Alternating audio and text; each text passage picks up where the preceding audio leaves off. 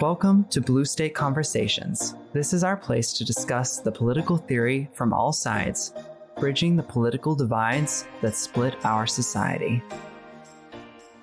Well, hello, everyone. It's Matthew and Will. Hello, everybody. And here's our opening problem. The most common refrain when discussing anything in America is, That is my right. Even the most uninvolved person, politically speaking, has uttered the phrase several times in their life. However, you'll often hear those same people ask, quote, what gives them the right when speaking about others? And the sad truth is, we often want rights that benefit us and want to remove rights that we personally don't find useful. For instance, free speech is all well and good until a racial slur is used innocent until proven guilty is a pillar of justice until the officer is not guilty and the riots begin. We want food, shelter, health care to be rights until we see the tax hikes. What's clear is that there is a question America is not asking, and that question is where do rights come from? Yeah, I, I can't tell you the amount of times I've been in a discussion and it, somebody will say the word right, and all they're talking about is, I want to do it. I'm like, okay, well, you have the right to a lot of freedoms, but that doesn't mean that you can do everything without consequences because some of those things aren't rights.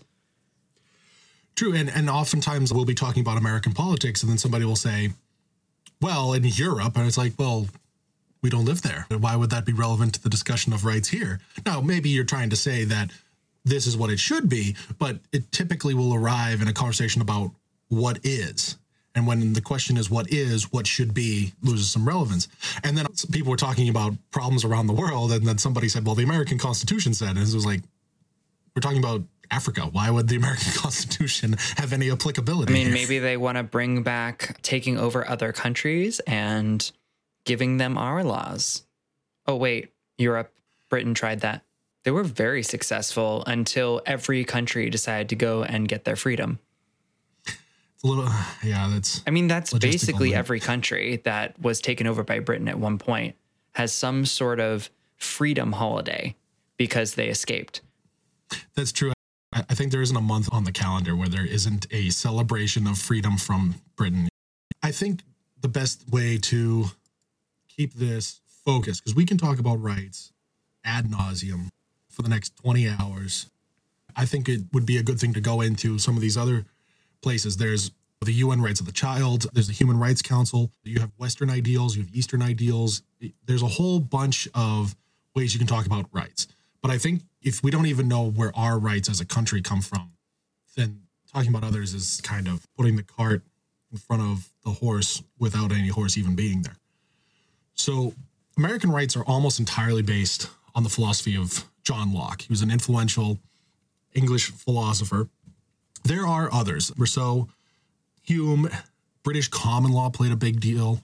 The development of rights from the Magna Carta onward.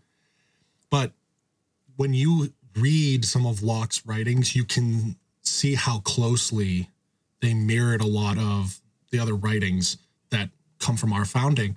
And he was studied probably the most by a lot of the founders who were driving forces, the Franklins, the Jeffersons. They studied Locke. So to start off, most of history, the standing idea was that certain people were born to rule and lead, and then others were born to serve. It can be summed up as good blood and bad blood. So there was the king, and he came from good lineage. They were born to do the leading. And then other people were born to be idiots. They were born to be servants. They were born to be blacksmiths. They were born to be the serving caste. And, the, and you actually were supposed to kind of take pride in that, like, oh, I was born to do this and I do it well. Therefore, I'm actually doing good. Like that was actually kind of how people would view it. Well, like as opposed to how somebody might hear this now and think that person who was in the serving class was so much worse off than the people who were leading. A lot of times we talk about equity, and that's not necessarily what that person would have thought in that day and age. They would actually have probably said that equity is a radical idea because even just equality would have been a radical idea because inequality was thought to be the state of nature. And so trying to fight against nature was just a foolish idea. Mm-hmm. So this is where you get the divine right of kings from. Ancient Egypt, a lot of the Romans, the king was God. Not only was it a God-given ruler, he also was a god. Mm. and that was and power was given to them because they had been given that power by God or because they were one and for thousands of years this was the case. So Locke's idea, which we tend to just think automatically is the case, was radical when he came up with it, where what he said is every human is born equally. A king and a peasant are equal in their rights, not better or worse. So that seems a little odd, but the reason is quite literally people thought if you were born a king or a noble, then you had more rights than somebody born a peasant, just by nature of your birth. Mm-hmm which might cause somebody to use their specific nature at that point, somebody's noble standing to be a reason to lower somebody else or to be more brutal with somebody of a serving class. Because they're a peasant, they're not equal to me. Therefore, I, I deserve more, I'm worth more. That's why oftentimes you would find that nobles were ransomed in warfare because this was a valuable human, but they would murder all the peasant footmen because, well, eh, we got a hundred more of these at home. That was the attitude. So, how Locke arrived there is through a thought experiment that he called the state of nature. And so Locke says that humans are mostly good. Not as in they mostly are good people, but they want to help others. They're interested in living in harmony, living in laws, all that sort of things. But he said there are people who are so self-interested that and they become a problem. So if we were to define problem, would that include people who are lawbreakers or who would harm other people to make themselves happy?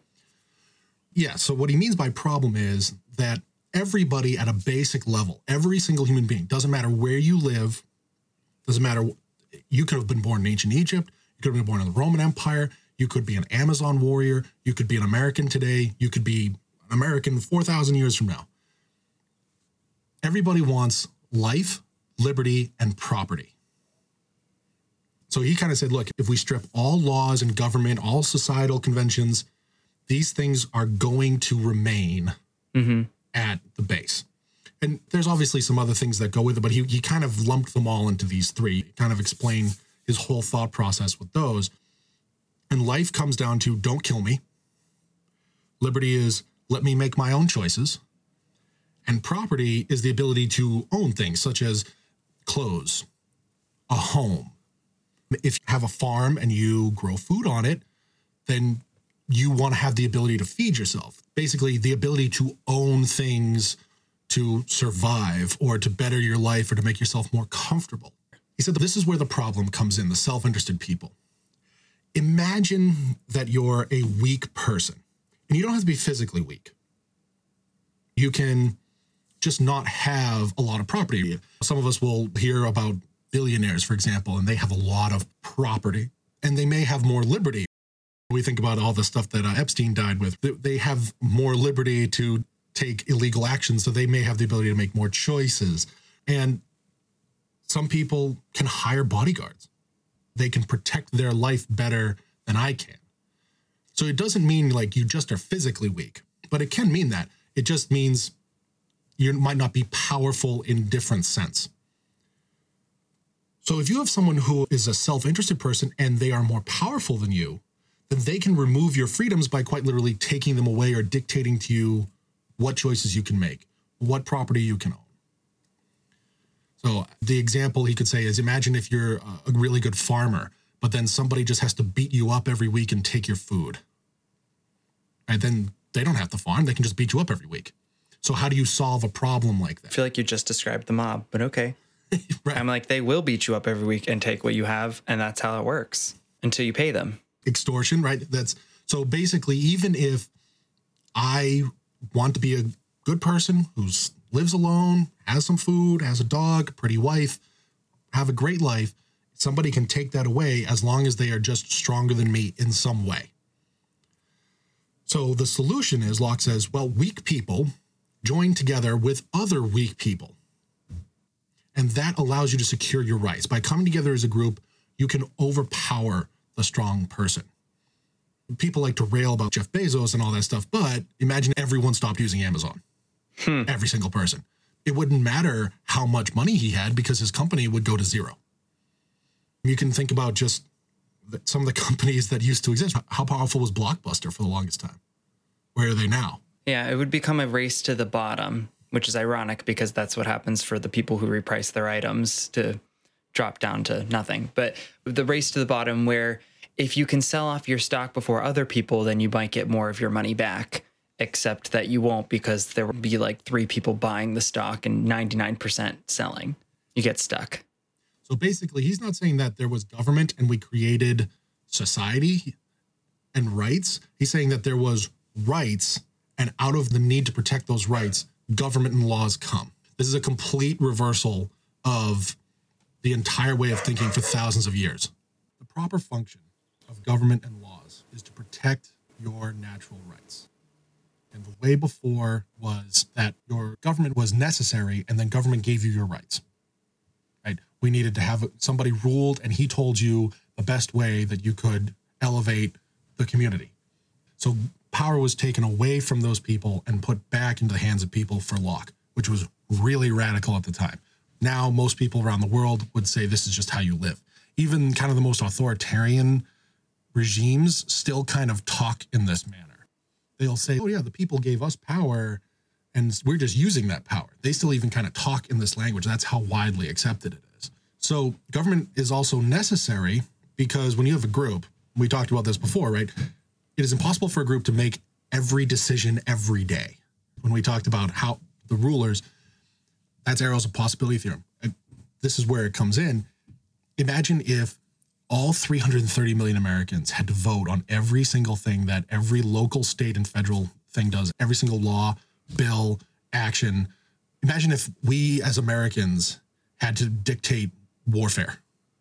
Yeah, it would just be like swipe right for a war with China or swipe left with peace. But you, rem- you remember when they started doing those playthroughs where the community would vote on like the next move in a Pokemon game? And so the highest amount of votes for each specific move would win. So people were just voting quickly in the game and like the characters like doing like donuts around the map because people were voting no left, right, left. That's kind of where you can see where you need a single person or a smaller group. Mm-hmm. A committee. So Locke said the consent is given by the governed to the government to secure the rights. So this sets up obviously an interesting question. How many rights are there? Well, I mean, it depends how you phrase it because I would think of my right to life, liberty, and property as as a right. But there's that's obviously not an exclusive list. So uh, you can see that there are human rights, there are civil rights, there are there's also even when you just go over basic understanding of American law, there's constitutional law, there's civil law, there's administrative law, there's common law, right? So there's all these breakdowns. But typically the understanding for human rights is that they're universal, timeless, and individual. And if you're listening to this, think about that. Universal means it doesn't matter your location, your gender, or race. So the right is the same for me as it is for somebody who lives in Russia.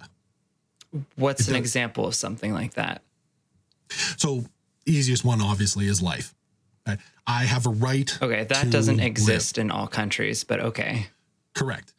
But this is just as an understanding of how Locke would view this, how Americans view this. I have a right to life, and that that for it to be a human right, that has to be universal. It has to be timeless, meaning it didn't develop in the last 50 years. It's not something new. It's the same as existed when caveman first emerged, which is life is an easy example again. Back then, you still had the right to defend your life. I still have the right to defend my life. And then they're individual, meaning that they are your rights and not provided by other. Now, there is a good number of, of debate where this comes in. John Stuart Mill, he'll say the you can wave your fist around until it connects with my nose. That's kind of his take on it. Others' take will be, well, actually, and when there are moral and reputational effects on others. There are different takes on what it means by individual, but in general, what it means is somebody else does not provide you the right.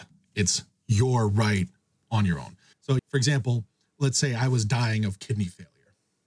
I cannot say, well, I have a right to life, therefore, Will must give me a kidney.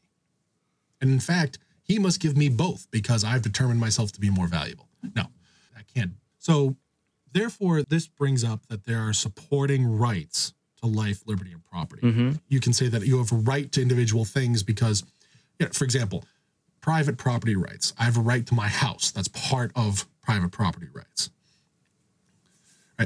I have the right of self defense because obviously I need to be able to defend my life for me to actively use the right to life. So a right without the means to uphold it is obviously not useful. Obviously, this is where you can say, hey, well, there's a lot of debate over what goes into that. Correct. There is. but it does mean this human rights are therefore limited in number. They are not growing or shrinking, they simply are. Once we form a government to protect the natural rights, the issue is those supporting rights. So, is voting a human right? What would you think about that? Well, I would say it's not something that you would see across the entire world. There isn't necessarily one way to define a government. And I certainly don't think that the people who live with governments that don't allow voting would necessarily think that they're so much worse off.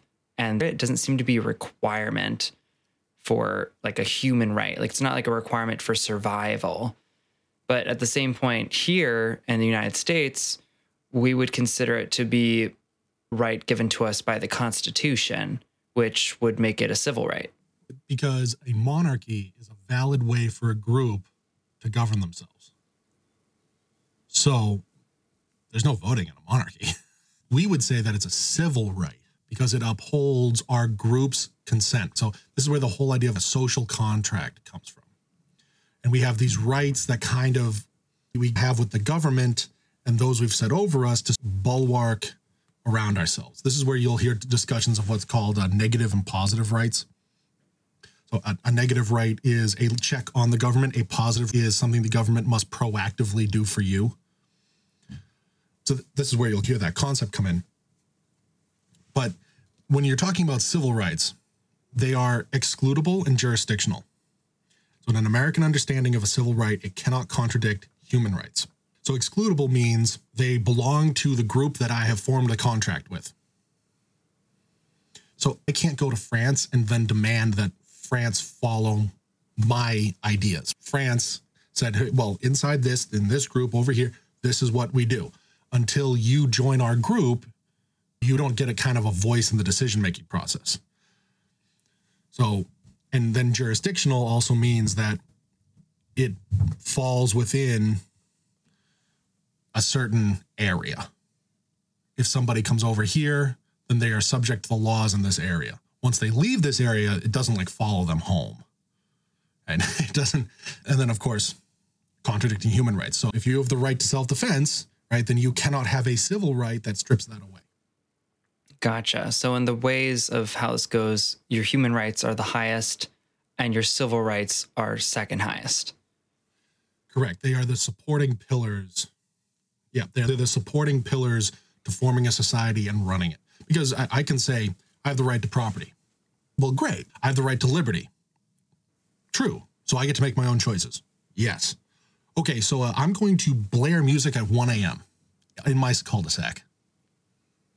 Well, the other people around your cul-de-sac are going to be, well, hold on a second here. Oh, please. The other day, I was driving down the highway at speed limit, which is safe on these highways. Everybody's doing it. But then these like three bikers, nothing against bikers, but these three bikers were driving like another 20 miles an hour faster than how I was going. And I didn't see them in my rearview mirrors and I didn't see them on my side mirrors. They just whipped by and they definitely made the road dangerous for me and for the other people. And it's like, okay, they don't have the right to drive that fast on a road that is shared by other people. Because they are actively threatening some of your rights. They're right? actually but, threatening my life Not they don't mean to be. They really don't mean to be. They're just having a joyride. But they're they are doing that. They're also threatening their own lives. Yeah. So you can see where kind of this is the sticky part, and this is where civil rights come in, is because you're trying to decide how to live in a certain society. So some societies, there's no such thing as free, freedom of speech. Doesn't exist. A Doesn't civil exist. right that they have. Right. They they simply say you have the right to criticize your government, but you don't have the right of freedom of speech. And they make slight changes. So the UN Human Rights Charter is slightly different, right? The, the rights of the child, that's different. The American decision was to implement democratic representation to represent what people wanted in general, and then load up on anti democratic institutions to block the worst impulses. That's how we addressed it. Other people may address it differently because we've now moved below the okay, so everyone agrees there's human rights and we got to protect those. Okay, now how do we do that on a day to day basis? And this is where your civil rights come in. So that's going to be all of it then, right? Because those are the only two groups of rights that we talked about: is human rights and voting rights, and civil rights. There's going to be one last category, and this, this category I'm going to kind of give as a catch all, right? We're going to call them privileges. Also, there's administrative rights. These are things where we're talking about like your HOA. You have a right to do certain things in that HOA. So, one of the things that makes these distinctive from the others is they're excludable like civil rights, but they can be lost. Okay, I mean, an HOA is where I work a certain job and I have a high deductible plan, and they let me put money in a special place that will allow me to have lower taxes, use the triple tax advantages. And because it's something that could be removed if we say switch health insurance, you would consider it to be not a right, but a privilege. So when I say the word privilege, we're going to just say privileges, but they there's many different kind of words and how they fit in. So again, that that's more of an administrative right. The idea is that you can lose a privilege, but they don't cease to exist. So, for example, voting is a civil right because what happens is if I am blocked from voting, then the right becomes lost, right? The government tramples on the right becomes lost. So if I have property, it when I lose the property, it I, it's no longer my property. However, you can still have a privilege around even if you yourself don't have it. The, the famous example of driving a vehicle that is overused. I can lose my privilege of driving a vehicle. However, the in, other humans do not lose the privilege of driving a vehicle. Well, sure. I mean, the same thing happens with somebody who, say, goes to prison and loses the right to vote. We would say that you cannot trample on that person's human rights still because we've made the decision that you lose some civil rights while you're in jail. But while you're in jail, you they could say, "Hey, well, you're going in solitary." That doesn't mean that every single other person must also go then go in solitary, right? It, they don't need to be equitable or equal. Or there was the time with the giving stimulus checks to people who are in prison. When let's think about this, it's not like we have the right to money from the government. Correct. It's a privilege. It's it's so it is granted by an administrative entity. It's a new privilege that nobody should really have anyway, but it's still privilege. And so the reason I say privileges, not call them, is just to so that when you're thinking about this and you're kind of and you're approaching your subject as you you turn off the episode, you go and approach your next discussion or you're reading a book, you can categorize into one of these three groups because what I'll often hear is somebody start saying, "Well, I have the right," and they're talking about a civil right, but then somebody else says, "I have a right," and they're talking about a privilege, and then the two people yell at each other at the top of their lungs, and then they, they don't understand why they're not understanding each other. It's because they're talking at two completely different levels of rights. So, as a general recap, there are human rights that are limited but absolute. Then there are civil rights which are numerous but subservient to human rights. They are there to support. Privileges are advantages that you gain. because of some outside thing. Right. So, for example, the child tax credit. Not everyone has a right to the child tax credit. marriage. But that's the idea behind this privilege category. They can be called a lot of different things, but for simplicity's sake, view them as privileges and in your head say advantages. There are things that you have a right to do, but it doesn't mean that every single other person gets them. And then you can also lose them. So it's an interesting one to talk about. So the child tax credit, it would apply to somebody who has a child for at least six months of the year in full anyway. And therefore, wouldn't we consider that to be a civil right for somebody who's in the United States who is a parent? Because it doesn't have to be a civil right for people who aren't parents to children. Does it have to be that way to be a civil right, even though it doesn't apply to quote everyone, or at least it could, but it hasn't. So there are some sticky parts there, but typically you would say that the child tax credit is a privilege, not a civil, because it, it doesn't go to every single person, and you can still have you can have different levels. So your child tax credit can go up, it can go down. Typically, with a civil right, it must equally apply to every single person in the community. Okay, so it's it, it, I feel like the sticking point there is it means that just because your government gives you something doesn't make it a civil right. So, because your child tax credit, what human right is it supporting? But if we said you have a human right to have a child, that would actually be kind of problematic because then people could claim, well, I want a child. This one is now mine. Because the government has to, if it has to uphold your human rights, it then must give you a child. And you don't have a right to have a child just because you want one. Yeah, they usually like to take the children. The government will take your children and educate them. So theory is good, right? What we're going to do is we're going to kind of play a little bit of a game to kind of see it in action. And we'll ask whether a specific thing is a human right, a civil right, a privilege, or is not a right at all. And not a privilege right? either. And not a privilege either. So it's something that, so again, we can give, we can grant privileges and things like that to people, but some things are just, they are not a right because they will contradict a human right itself. So at home, see if you score well. And maybe if you have a disagreement, let us know. Maybe you think that doesn't make sense. You said this and this, right? If you want to kind of check us on our work here, please do. So, how many of these do we have? I think it was about 21. The first couple will be, we've already mentioned them. So, kind of easy. We'll start off voting. What kind of right do you think it is? So we covered that one already. So we considered that a civil right, especially in this country. Correct. Something the government gives you, but everyone has it. Right. Because you have the right to vote here does not mean any government without voting is not legitimate. You may be denied the right to vote because a fact is related to upholding the rights of others, such as committed crimes, so you, other things like that. However, if you are eligible to vote, you must be allowed to. Right? The government is, is needs to, and it upholds the group contract that we made with human rights. So, number two, we number said two, driving, driving, a car is yep. in fact a privilege. You don't have to have the right to get a license. It's granted by the what Department of the DMV. Yep, unless you're in Massachusetts, and then it's an RMV because we we like being different. Ooh. Yeah. yeah. and you don't lose the right to go somewhere just because you don't have a car. It just becomes less convenient. Right. Yeah. It's a long walk. Uh, or bus ride or taxi. Flight. all right. So here we go. We'll go into some ones that we haven't done yet. So freedom of the press. Well, anybody can write their thoughts and publish them.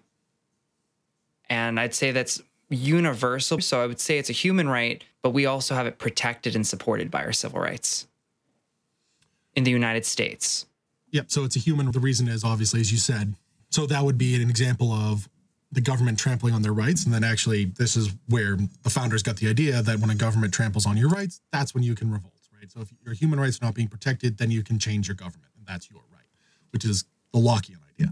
So when you take away a person's ability to write, you're reducing their liberty because they have the ability to make choices. So they have the ability to write and publish their thoughts. So, number four, the freedom of religion, which is that is a human right. And the why is very simple. You have the ability to practice your beliefs. That is an essential part of liberty. So, and then number five, freedom from religion. Okay, so I really enjoy this one because it's this is probably the most important not a right things that we have here because you can't take away someone else's beliefs just because you do not like them. I feel like this is one of those ones where we like see it and hear it a lot. It's it's just the concept that people should just shove it up there because you know they think something different. And it's just one of those things where you have the freedom of religion as a human, but your freedom from religion, the, the best thing you can do is just not talk to people about religion or to say to somebody else, hey, I'm not really comfortable with your religion and I would really I would like to not discuss it with you and then have them respect you for your viewpoint. It just doesn't make it a right. Now, there is a key thing here. We do not mean that somebody can say, you must also practice my beliefs. That's where the freedom of religion actually includes. So I cannot tell somebody, well, you must follow the Christian faith. What about a national religion? If it, you have a national religion and then you say that everyone must follow that religion or there is a penalty, then they're treading on your rights. And this is why it's a human right, and not a civil right. That's why it's a human it is a human right for freedom of religion. Now, you can have a national language, like for example, national languages. You could say the national language is English. Now, if you start telling people, well, you spoke Chinese, therefore you're going to jail. No, you've taken away their freedom of expression, their freedom of the press, all that sort of thing. So, here's a fun one that uh, right to an attorney. So, this is a civil right, as you have the right to defend yourself. But as it turns out, the attorney provides a service. Now, this can be a little bit different. So, if you get into trouble and you're arrested and you make below a certain amount of money, they will give you a public defender who is a lawyer that is paid for by the government, but they are overworked, underpaid, and don't have as many resources as somebody you can afford to pay yourself. We've decided that what upholds our life, liberty, pursuit of happiness, that what is best served is giving somebody a lawyer. But as you said, I cannot demand a specific lawyer. You get a public defender. You either get who you get or you afford to pay somebody else. For example, Apple has insane lawyers. hmm They've got the money to pay for it. It's a service. If I have a speeding ticket, I can't go, I want Apple's lawyers. It's, that's my right as a I human. I don't think we should call them insane though, because apparently they're quite effective. So they're probably fairly sane. That's true. They probably are. So, but I cannot demand that they are the ones who cover my case. They would probably laugh at you or say that their pro bono hours are covered by some first year. But yeah, so it's, I obviously have the right to defend myself. That's right. But having the lawyer provide the service, I can't demand that because I would then be breaking the individual part of it. So number seven, Equal opportunity, and that is a civil right. so equal opportunity. Let's just start with that because I feel like this is one of those ones that might not be clear by the name. Like the right to an equal opportunity for like to get something. Like people hear equal opportunity in regards to jobs, housing, rent. The reason it's a civil right is because you don't have a right to something that someone else is offering. So let's take a house. for So this I actually want to talk on this one a teeny tiny bit. So my sister is in the process of purchasing a house and it's going to cost her a total of like $169,000 I think is the the sitting price and the actual including the 20% down payment and all of the closing costs it's going to cost her somewhere between 40 and 50 grand for a down payment if you assume that she's doing 20% down and the closing costs.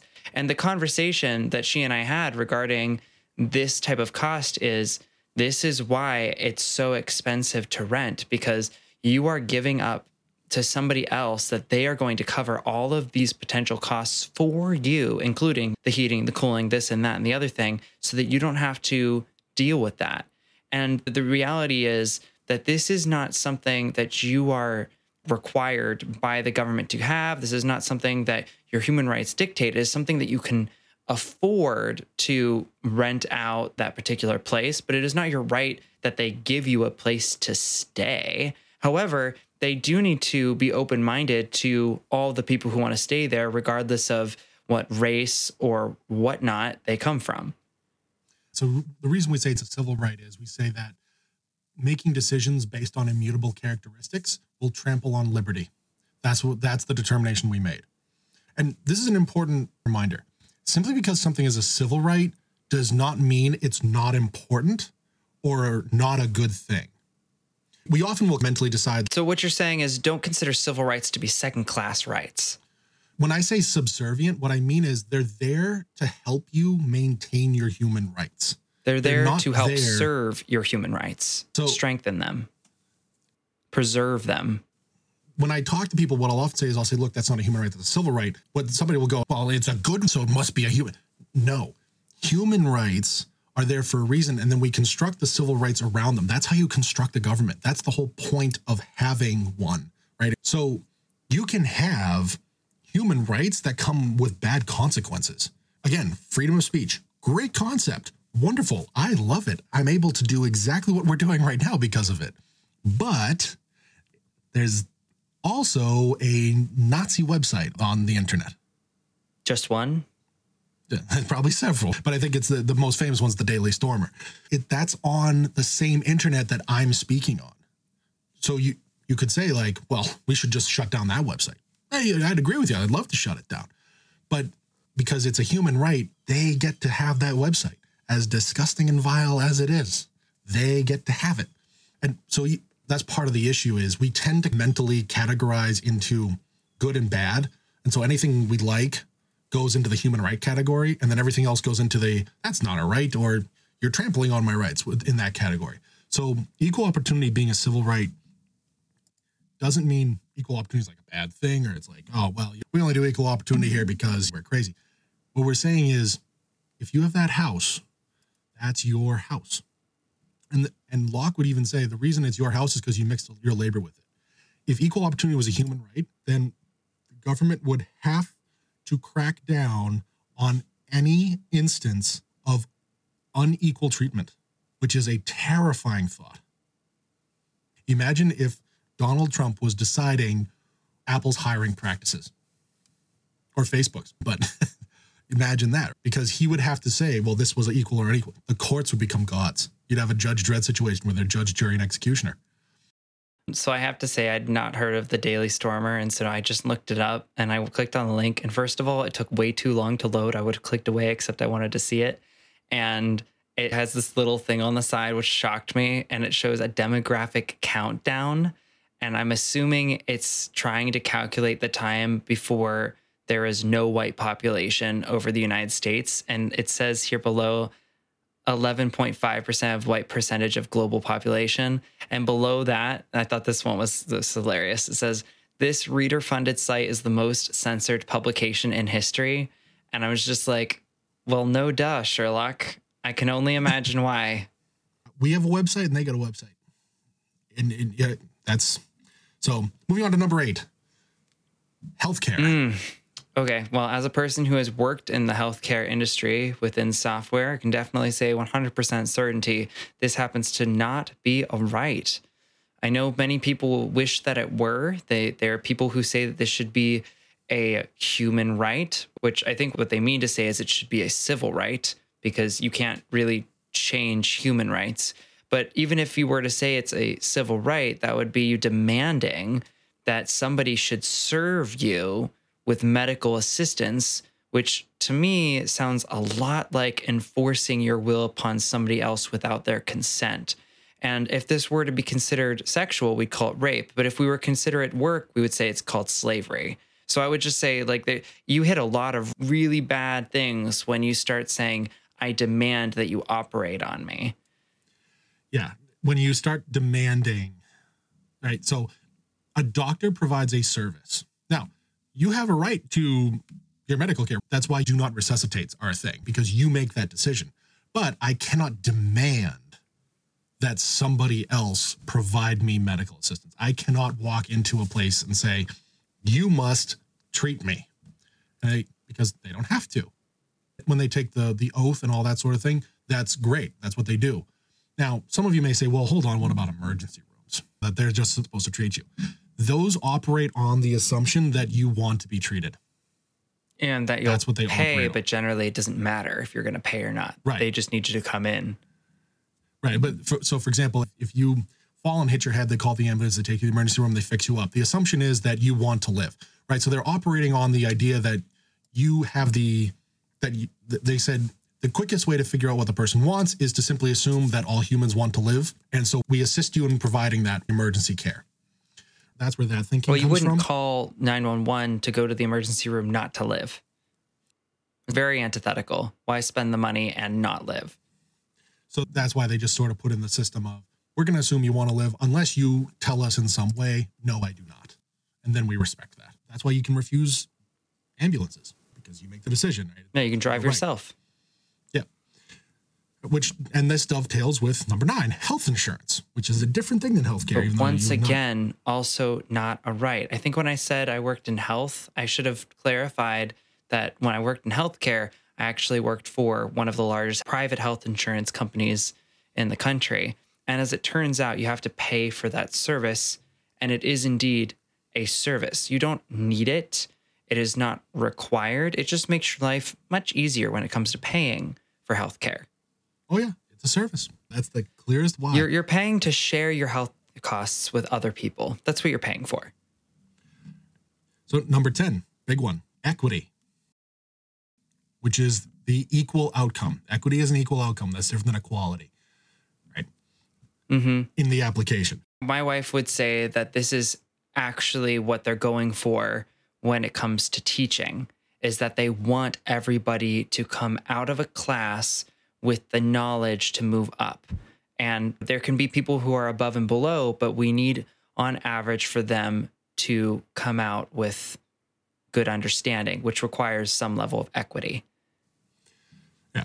And here's the thing you don't have a right to an outcome, especially since the majority of outcomes are determined by an individual's choices. And this is why, while she wants it that way as a teacher, she can't stop the person from low performing. She can't stop the parents in that situation from divorcing and therefore causing the kid's life to go in a tailspin, and thus they're going to perform poorly in school. She can't fix that. But she also can't fix the person who's doing really well and applying themselves to somehow have a equal outcome. Like she can't average that kid's work effort with the person who puts less effort in. Another spicy one weapons carried and owned. And I did not say guns, I said weapons. Great. You have the right to defend yourself in most places, and therefore that's going to be a human right. But as soon as you go to guns, that's going to be a civil right because you only have that right here in the United States. You don't have that right in other countries. In fact, other countries, you're not allowed to have a gun unless you're law enforcement. Ah, well, exactly. See, my take would be that guns are hu- are part of it's a human right to own a firearm because it's part of defending yourself. Because if it's available to people who are going to attack you, then it must be also available to you. But then there would be times where we would say that's being trampled on by other countries' civil rights, or even just other states or other cities' civil rights in the United States, like by giving you requirements on how you can move a gun around, for instance. So you can see there, you can already see kind of the sticky part about how the applications, and that's why you need your civil right category because you're talking about the application of protecting rights. So self defense. So I would consider that a human right. You have the right to defend yourself. And this is more generalized than even referring to weapons. It's more just your right to life can be, you know, attempted to be squashed by somebody else. where You have the right to your, defend yourself and therefore the right to self defense as a human right. And I actually had a fascinating conversation where they said that there is no that Jesus removed the right of self defense in the Bible. Really? How did they Yeah. get to that conclusion? They got to that conclusion that because Jesus laid his life down, and he said, turning the other cheek, that means we must also do the same because he has provided the way going forward. That was her line of reasoning. And so she brings up a good point. If you have a, you have a right to life, and I have a right to life, now whose rights are we following? Right? How do we determine where the self defense is, even just if we say that I defend myself? Can I defend myself to the point of taking your life or just to the point of stopping you? So Locke answers this with what he calls the state of war. So when somebody is entered into a malicious attack bent on destruction, we are now no longer in the state of nature. He said the state of nature and all the stuff we went over earlier, that's for reasonable people. Mm-hmm. Once you've left reason, those do not apply anymore. And it is simply self preservation. Mm-hmm. And he said any attack on your life, liberty, or property where those rights are threatened and challenged removes us from that state of nature and allows me to preserve them. He would say property, meaning that if somebody tries to steal your car, you can shoot them. Which I don't think a lot of Americans would agree. They'd be kind of like, "Oh, it's a car. Why am I shooting him over a car?" In terms of law, you would say, "Look, a reasonable society respects others' property. So somebody taking property is actually a threat to all of our rights because." Yes, it's not your life, so it may not be as serious with air quotes, he's going to say, well, because they're not respecting property, they're not respecting your human rights, which include life and liberty. All right. Well, as we've covered human rights, civil rights, and privileges, as well as not being rights, we have about nine left. I think it's time that we start going into the speed round, ladies and gentlemen. That's true. So, food. Not a right, because you have a right to any food that you mix your labor with. Otherwise, not at all. Security also not a right. This is also a sticky one that we could spend a whole episode on, perhaps, but the issue is the usage. To be secure, I must remove possible threats and not actual threats. Someone once said they wanted to punch me, and I'm not secure. We're not in a state of war, but he has the right to express his thoughts. And as you just discussed earlier, that doesn't necessarily mean that it's a right. It's just that's how it is. I don't have a right to remove anybody who may be a threat to me. That's because may is an issue. So separation of church and state. Also, not a right. You can right, elect to live in a theocracy or an atheism or in Henry's eighth kingdom. Henry VIII's kingdom. You know. This is one of the bad ideas that are part of rights that you can live in a theocracy. Mm-hmm. Number 16, right. rent protections. Those are a civil right because you do not have a right to live in someone else's place. However, if you are a renter, then it does apply to you. Even by the government right. has given that to us, but that might not apply in other countries. And it applies to anybody who is a renter. Number right? 17, you, marriage licenses. Those are privileges because marriage does not cease to exist if licenses aren't issued anymore. right. It is not a human right because then the government would have to provide you with marriage opportunity. I may have to throw in here that it's not like th- this has been given since the beginning of time licenses for marriage didn't always exist.